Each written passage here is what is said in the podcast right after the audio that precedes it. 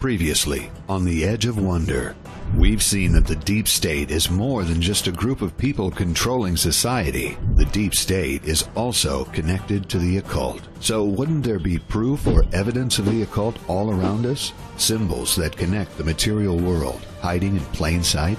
On this episode of Edge of Wonder, Ben and Rob will tell you about the strange phenomenon of Saturn, the planet and its symbols. Just when you thought it couldn't get any weirder, it did. On the Edge of Wonder. Wonder. Wonder. Welcome to the Edge of Wonder. I'm your host, Rob. And I'm Ben. So, has anyone ever asked you what your favorite planet is? Probably a lot of you said Saturn. In fact, every poll we looked at online had Saturn as number one. Well, after this episode, you'll likely be regretting that. Saturn pervades every part of our culture, whether we realize it or not.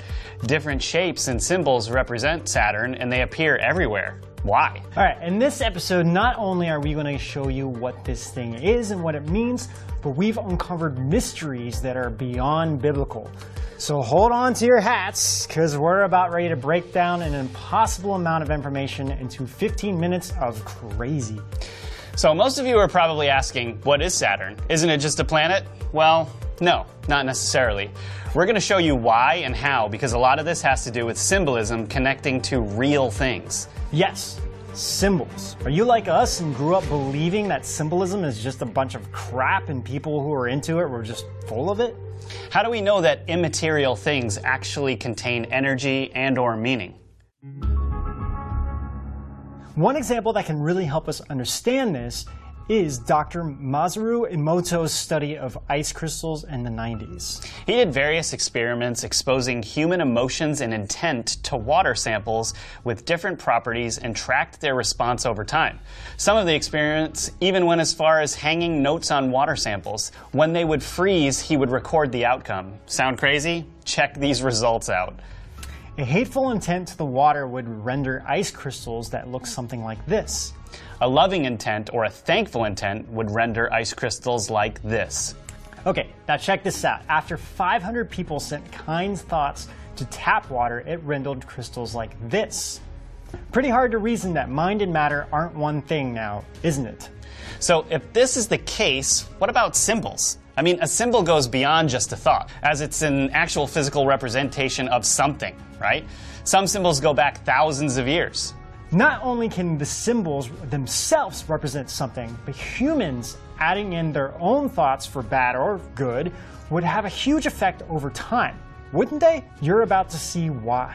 Okay, guys, we just gave you the quick version of this, but if you want to know more about thoughts having effects over material things, comment below and we'll do a whole episode. Also, check out Tara MacIsaac's work on theepochtimes.com. And we are going to go dive into this when we go in the water series, actually. Yeah, actually, in a couple weeks, so mm-hmm. be on the lookout for that.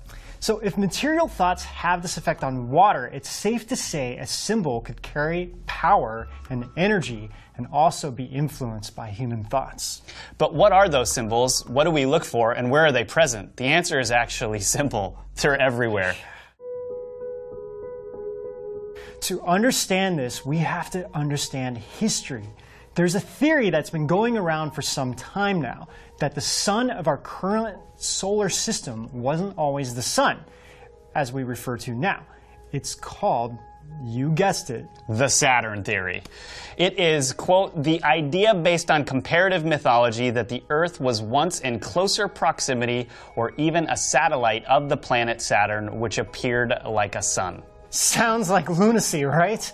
Sure, this theory has gotten a fair amount of criticism, but if you study history closely, there are a lot of strange facts. It's known that ancient Sumerian astrologers called Saturn Shamash, which literally means sun. Why? Those guys were really advanced. The oldest Latin name for Saturn was Sol, or sun.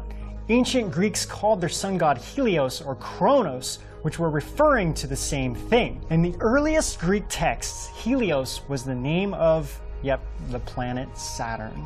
David Talbot, who wrote the book The Saturn Myth and who's done arguably the most research about this, had this to say. Quote, a Greek Ostracon, cited by the eminent classicist Franz Boll, identified the Egyptian sun god Ra not with our sun, but with the planet Saturn. This repeated confusion of the sun and Saturn seems to make no sense at all. Can you imagine any difficulty in separating the two bodies or distinguishing the one from the other? So Saturn was what this evidence seems to suggest. What was this period referred to as? It was referred to as the Golden Age, when Saturn ruled in the sky. Did you know that archaic texts refer to Italy as Saturnia? Rome was also referred to as Saturnia, and Rome's holidays all worshipped Saturn. Even today's Saturday started in Rome, which the Jewish religion refers to as the Sabbath, is a reference to Saturn. It's crazy. Okay, so what we're learning is that a ton of cultures seem to have worshiped Saturn, and all of the ones that remember and cite Saturn as the planet god and the father of kings. The Israelites even referred to themselves as Saturn's children in ancient texts. Romans were convinced that they were the direct descendants of Saturn. So you're probably thinking, who was Saturn or Helios or Kronos? Wasn't he just some old god Greek and Roman culture referred to? Saturn, also known as Kronos, was known for a few things. I mean, I guess it's kind of like the Game of Thrones, but with gods in this case. The story goes that Kronos was the god that birthed the Olympians Zeus, Poseidon, etc. So, as a youngster, Kronos, or Saturn, was jealous of his father, Uranus, so he castrated him and flung his testicles into the sea using a sickle that his mom made for him. Later in life, Saturn found out that one of his sons would overthrow him, so he did what any psychopathic, power hungry tyrant would do, and he started eating his wife slash sister's children one at a time whenever she'd had them. Yes, we said wife slash sister. I mean, such a great example this way. okay, so long story short, Kronos is usually represented with a sickle, not just because of his penchant for castration, but also as the father of time, and then later the Grim Reaper. Let's not forget the eating of babies. Starting to get a little dark? Well, wait, there's more. So in the Bible, Abraham is asked to sacrifice his own son by a deity named El. El is the word used in Hebrew for Saturn. The Phoenicians are said to have worshipped a god named El. El was also known as Saturn and is known for sacrificing his only begotten son. Other Phoenician Canaanites worship Baal, who was also known as Moloch. Ben, do you know what the astrological symbol for Saturn is? Not really. Kind of so the symbol for Saturn is this. Does that look like anything to you? I mean, we'll get into that a little bit later. During this so called Golden Age, when Saturn was ruling the sky, the planet was said to appear in the sky rather differently than our current sun. Hat tip to David Talbot here, who from which a ton of this research was put together. The cosmic wheel was recorded by so many different cultures. What was it? It was images of a wheel in the sky carved on stones or in other ways throughout many different civilizations. In David Talbot's book, one which David Icke has also referenced called The Saturn Myth, Talbot explains that there was an explosion that came from Saturn, and when the debris ejected, it formed a bright crescent around Saturn, which was the sun of that time. This crescent existed for a long time and it's referenced in many ancient imagery, including stone carvings. Roman coins, Egyptian hieroglyphs, etc. These are all representational of Saturn. Take a step back and think about what this reminds you of. The first thing I think of is the crescent and star of Islam. Mm-hmm. In Arabia, the crescent is used constantly. People think it represents the moon, but does it? From David Talbot and David Icke's point of view, these represent the crescent of Saturn's past. From here, the crescent came to symbolize Saturn, and Saturn came to be known as the horn god. Moloch, as we stated before, was represented by both the owl and the horned bull. Many politicians make these signs, which is known as the sign of the beast or Satan. So we don't really like making these symbols, but that sign, as you know, is kind of like something like that, and you can yeah. see a lot of pictures of those. And in rock. In rock, they do that all the time too. So later in Egyptian culture, this shape came to be seen over and over again, regardless of which deity it represented, and this symbol can be seen in many occult societies, all as a reference to Saturn. Including the Rosicrucian order, and there's even an order called Fraternitas Saturni, which is a German secret society that worships Saturn. The Edge Okay, we need to take a step back and talk about another symbol. There's an ancient Sumerian cylinder that has a six pointed star around what seems to be a planet. Have any of you taken a look at the North Pole of Saturn? Why is no one talking about this? The North Pole of Saturn has a very strange shape on it. It's a hexagonal storm. That's right, because those happen all the time, right? When's the last time you saw a hurricane or something that was in that shape? Now, this shape is known as a hexagon. If you take a cube and turn it, it looks like a hexagon. A hexagon has six sides or six points. What else has six points? Some star symbols have six points too. One in particular is the Star of David that is used in Judaism. Did you know that this star wasn't associated with Judaism in ancient times? So where did it come from? Fritz Springmeier says in Bloodlines of Illuminati, quote, the seal of Solomon the hexagram was not considered a Jewish symbol before the Rothschilds began using it. End quote. He goes on to explain, quote, throughout the Middle Ages, the Seal of Solomon has been used by Arab magicians, Kabbalist magicians, Druid witches, and Satanists. One of the few ancient uses of the symbol was on the floor of a 1200 year old Muslim mosque found where Tel Aviv is today, unquote. This hexagram and the cube can be found in many strange places and in many strange rituals. Jewish people place these things called a tefillin on their heads for morning ritual, and there's also a cube ritual where they tie them on to their left arm. But these black cubes can be found all around the world in Hamburg, Santa Ana, New York, and Denmark. The most known use of a cube is the Kaaba in the Great Mosque of Mecca, Saudi Arabia, which contains a black stone. We don't want to get too much into this because, I mean, man, this could be a whole episode on its own. The Kaaba is prayed to five times a day. Once a year, Muslims gather at the Kaaba for the Hajj, or the Islamic pilgrimage, and together walk around it counterclockwise seven times, both at the beginning and at the end of the pilgrimage. Do you remember earlier we said that human thoughts have power? It's been proven. What happens when humans put their mind intent on something five times a day, or when they get together in unison and walk around something like this? And what does it represent?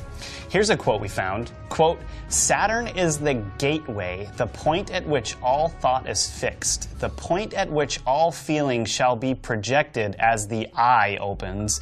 Much ritual and preparation has gone into the issuance through the gateway of the ancient ones, unquote. This quote came from the book The Illuminati Formula to Create an Undetectable Total Mind Control Slave by Fritz Springmeier and Cisco Wheeler, who printed a dialogue with a mother of darkness, whatever that is. So why did we yeah, so why did we share this? They mention an eye curiously. We showed you the north pole of Saturn. Has anyone ever bothered to look at the south pole of Saturn? Have a look here. So, what does this look like to you all? Rob and I were both wondering when the Eye of Providence would work its way into all of this. So, what's the Eye of Providence, you say? It's that freaky eye that the Illuminati always uses in their pyramid. Saturn also symbolizes an eye when you turn it slightly. And actually, throughout history, Saturn has been known as an eye as well. Not yeah. like I found different evidence of this. And it's in so many companies and symbols yes. and logos, but we'll get to that, that later. Maybe some other time. But okay, so what the heck is Saturn then? Saturn is many things. To the members of the occult satanic bloodlines, Saturn represents what they think is the father of all gods. And to quote Fritz, ex Illuminati members have revealed that Saturn is Satan. Yes, Saturn is Satan. In the multiple spiritual texts, he has been referred to as Moloch, Baal, Beelzebub, but at the end of the day, the deep state views Saturn as Satan. Saturn is the secret god of the occult world and has been for thousands of years. Multiple cultures began sacrificing humans to this god Incas, Mayans, Romans. Not one of them is still here today. Back to the cube for a moment. When you open up a cube box, what does it create? It creates a cross. As we've showed, the cross is found in the astrological symbol of Saturn. The symbols of Saturn this cross and sickle have infiltrated every part of our culture, from Judaism to Christianity, flags, corporations' logos, like we are saying earlier. Think about it. why crucify Jesus on a cross? Those bastards knew exactly what they were doing.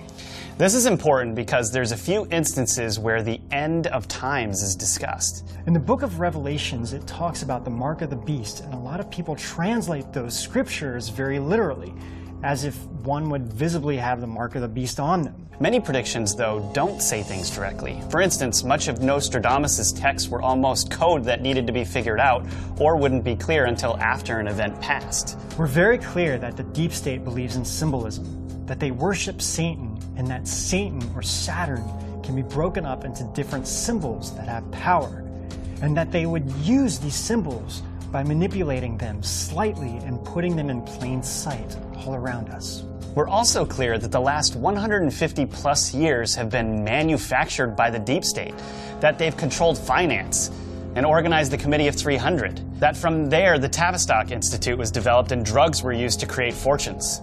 These 13 top deep state bloodlines have deep connections to the occult. And these top families have been behind many upon many things with the ultimate goal to manufacture the apocalypse.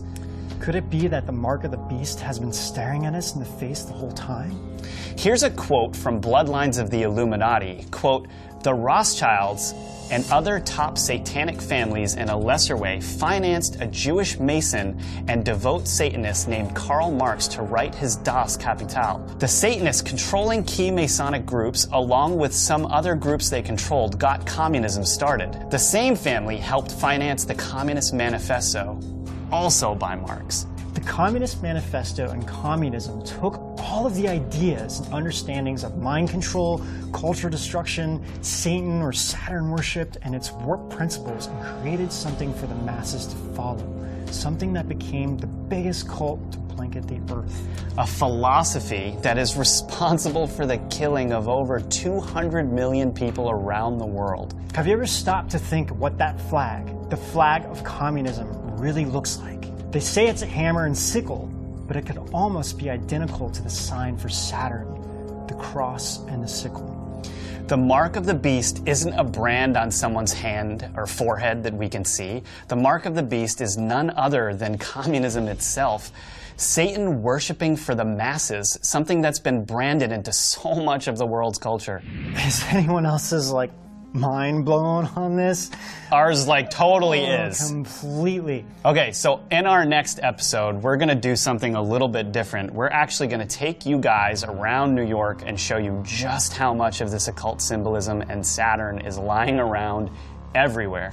This will kind of lead into what's going on with the Catholic Church. Oh, yes, we'll be getting into that eventually. Yeah, which is, this kind of is going to go along with that. So, anyway, guys, we hope you enjoyed this episode of mind blowing symbolism into Saturn. I know it's a little dark and a little depressing. But Yeah, but necessary to totally expose all of this. Yeah, so we're definitely not saying the cross or anything is bad. No, We're and just- there's good people in religions everywhere. It has nothing to do with that. It's how these occult bloodlines have infiltrated our culture and are trying to influence us. and control everything to their own agenda. Exactly. So- So, anyway, guys, uh, we'll see you soon. And until next time, we'll see you out. On the edge. Not of Saturn. Definitely. Ever. Hey everyone, have you been enjoying Edge of Wonder? Do you want to help us keep creating new and exciting content every week? Now's your chance. Go to edgeofwonder.nyc. So, guys, we just launched our own version of Patreon, our exclusive donation page where you can pledge monthly at a minimum of $1.50 a month. But we'll have different tiers of subscription, which will have different offerings depending on how much you pledge. And we want to keep focusing on making great content for you guys and grow it into something you guys will love. So where is it? edgeofwonder.nyc. Anyway, we love you guys, and we'll see you out On the edge.